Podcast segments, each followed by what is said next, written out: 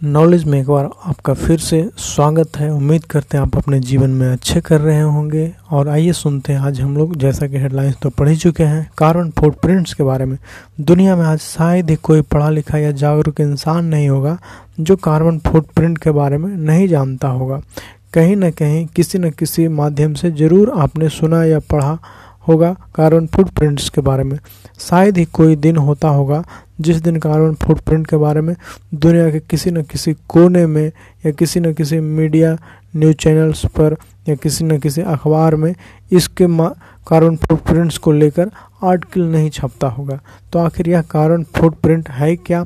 इतना महत्वपूर्ण क्यों है? आइए जानते हैं।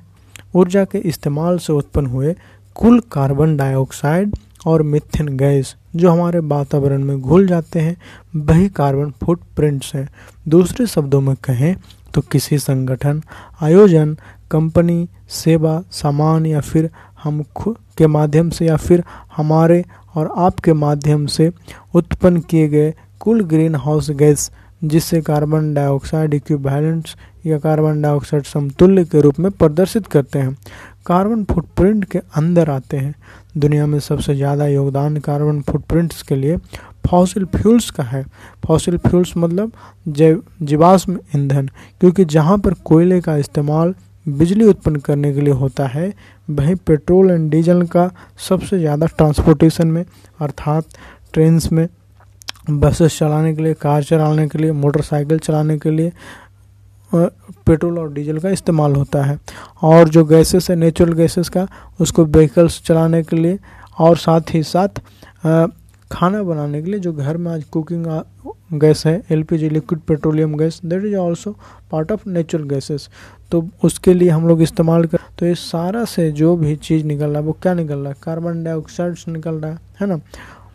यही कारण है कि जब इन्वायरमेंटलिस्ट या पर्यावरणविद पेट्रोल कंपनियों के ऊपर कार्रवाई करने की बात करते हैं तो ये कार्बन फुटप्रिंट कम करने के बजाय ये पेट्रोलियम कंपनीज़ उल्टे इसकी ज़िम्मेदारी आम जनता पर डालने और खुद की ज़िम्मेदारी से पल्ला झाड़ने के लिए करोड़ों रुपया खर्च कर देते हैं। एक अनुमान के मुताबिक, ये तेल और पेट्रोल कंपनियाँ अपने तरफ़ से ध्यान भटकाने और जनता के ऊपर ज़िम्मेदारी डालने के लिए 250 मिलियन डॉलर से भी ज़्यादा का रकम प्रचार पर अब तक खर्च कर चुके हैं। न जाने भविष्य में कितने करोड़ों और लाखों रुपया खर्च करेंगे। एक अनुमान के मुताबिक 2014 में औसतन वैश्विक कार्बन फुटप्रिंट प्रत्येक व्यक्ति का लगभग पाँच टन था।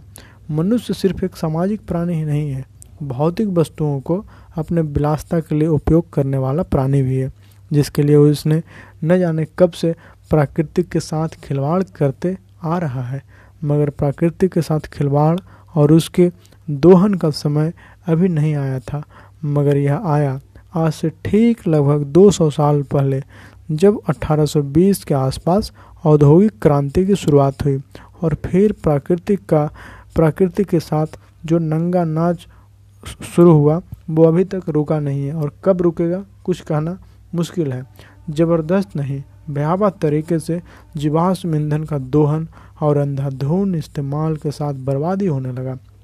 साथ में बरसों बरसों से जो बनों की कटाई नहीं हुई थी, वो कटाई में भी इतना तेज़ी आ गई कि जो रेगिस्तान पहले वन हुआ करते थे वनाच्छादित हुआ करते थे, वो अब रेगिस्तान नज़र आने लगे हैं, जिसके साथ ही क्लाइमेट चेंज या जलवायु परिवर्तन भी शुरू हो गया, और इसी के कारण या इसी का परिणाम स्वरूप हमें बेमौसम बरसात, अम्लीय वर्षा, कहीं बहुत तेज़ी से बारिश तो कहीं कुछ भी नहीं होता है।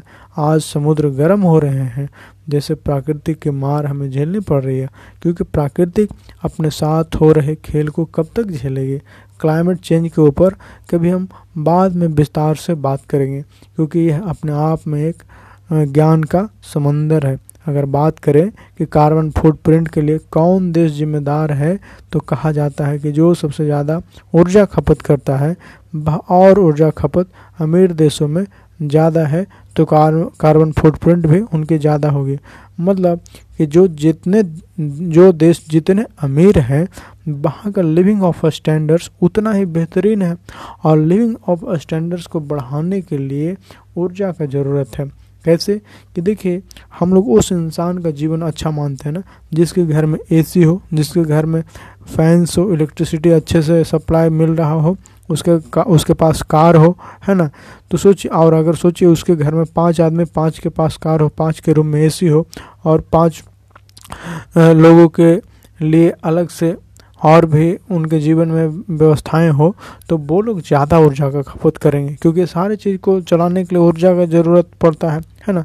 दूसरा, वो गरीब देश के बारे में सोचिए कि जहाँ पर लोगों को खाने के लाले पड़े हुए हैं, वो बेचारा कहाँ से एसी का यूज़ करेंगे, कहाँ से कार का यूज़ करेंगे?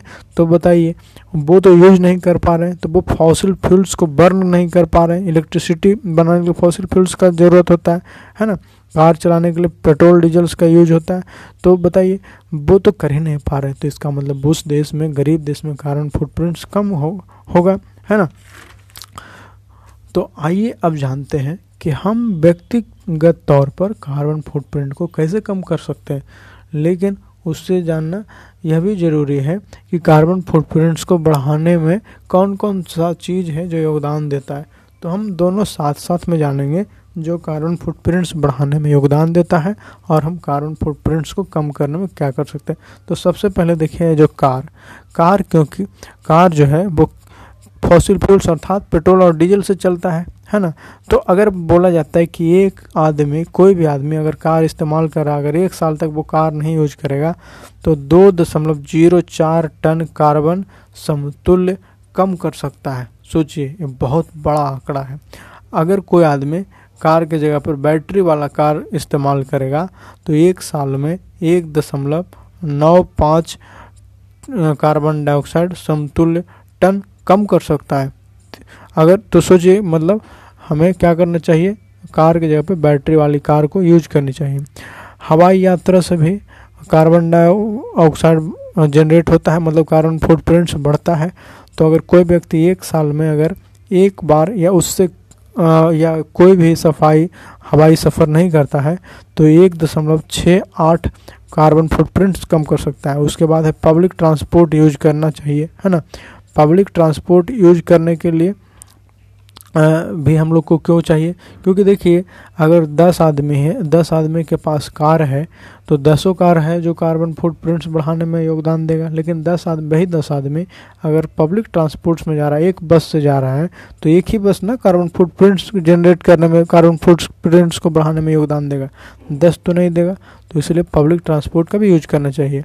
हम लोग को देखिए, जो फॉसिल फ्यूल्स से जो एनर्जी जनरेट होता है तो उससे कार्बन फुटप्रिंट्स बढ़ता है।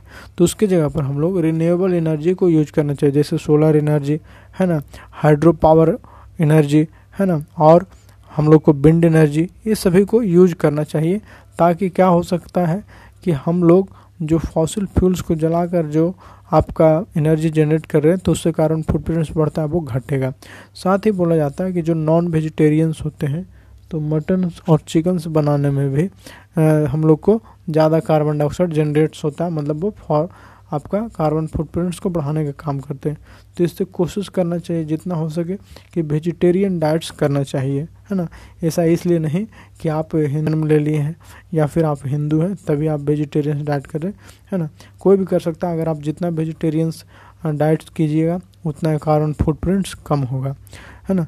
इम्प्रूवड कुकिंग इक्विपमेंट्स हम लोग यूज़ करना चाहिए। देखिए, हम लोग को वैसे बर्तन में खाना पकाना चाहिए जिसमें जल्दी बन जाए। ज़्यादा देरी तक बनाएँगे, जिस बर्तन में ज़्यादा समय लगेगा तो वहाँ पर कार्बन डाइऑक्साइड ज़्यादा जनरेट होगा, है ना?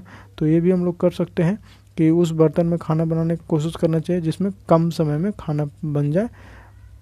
साथ में renewable waste heating power pump को यूज़ करना चाहिए। देखिए, ठंडे के दिन में या ठंडे प्रदेशों में अक्सर लोग ऐसा यूज़ करते हैं कि पानी को गर्म करने के लिए आपका इलेक्ट्रिसिटी का यूज़ करते हैं। तो हम लोग को वैसे तरीक़ा से यूज़ करना चाहिए जो रिन्यूएबल हो, है ना?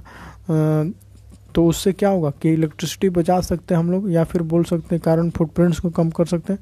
तो ये सभी कुछ तरीका है जिसके माध्यम से हम लोग अर्थ से कार्बन फुटप्रिंट्स को कम करने में हेल्प करेंगे। और सबसे इंपॉर्टेंट चीज़ कि जितना हो सके उतना पेड़ों को कम काटें और जितना हो सके उतना पेड़ों को ज़रूर लगाइए। समय मिले तो कम से कम आप साल में एक पेड़ लगाइए और ज़्यादा समय है तो महीना में एक पेड़ लगाइए और ज़्यादा समय है तो आप सप्ताह में एक पेड़ लगाइए और ज़्यादा है तो आप अपने पड़ोसियों को, अपने दोस्तों को, अपने रिश्तेदारों को जो भी मिलने आते हैं उनको पेड़ दान दीजिए। तो इसी के साथ इसको समाप्त करते थैंक यू सो मच जय हिंद।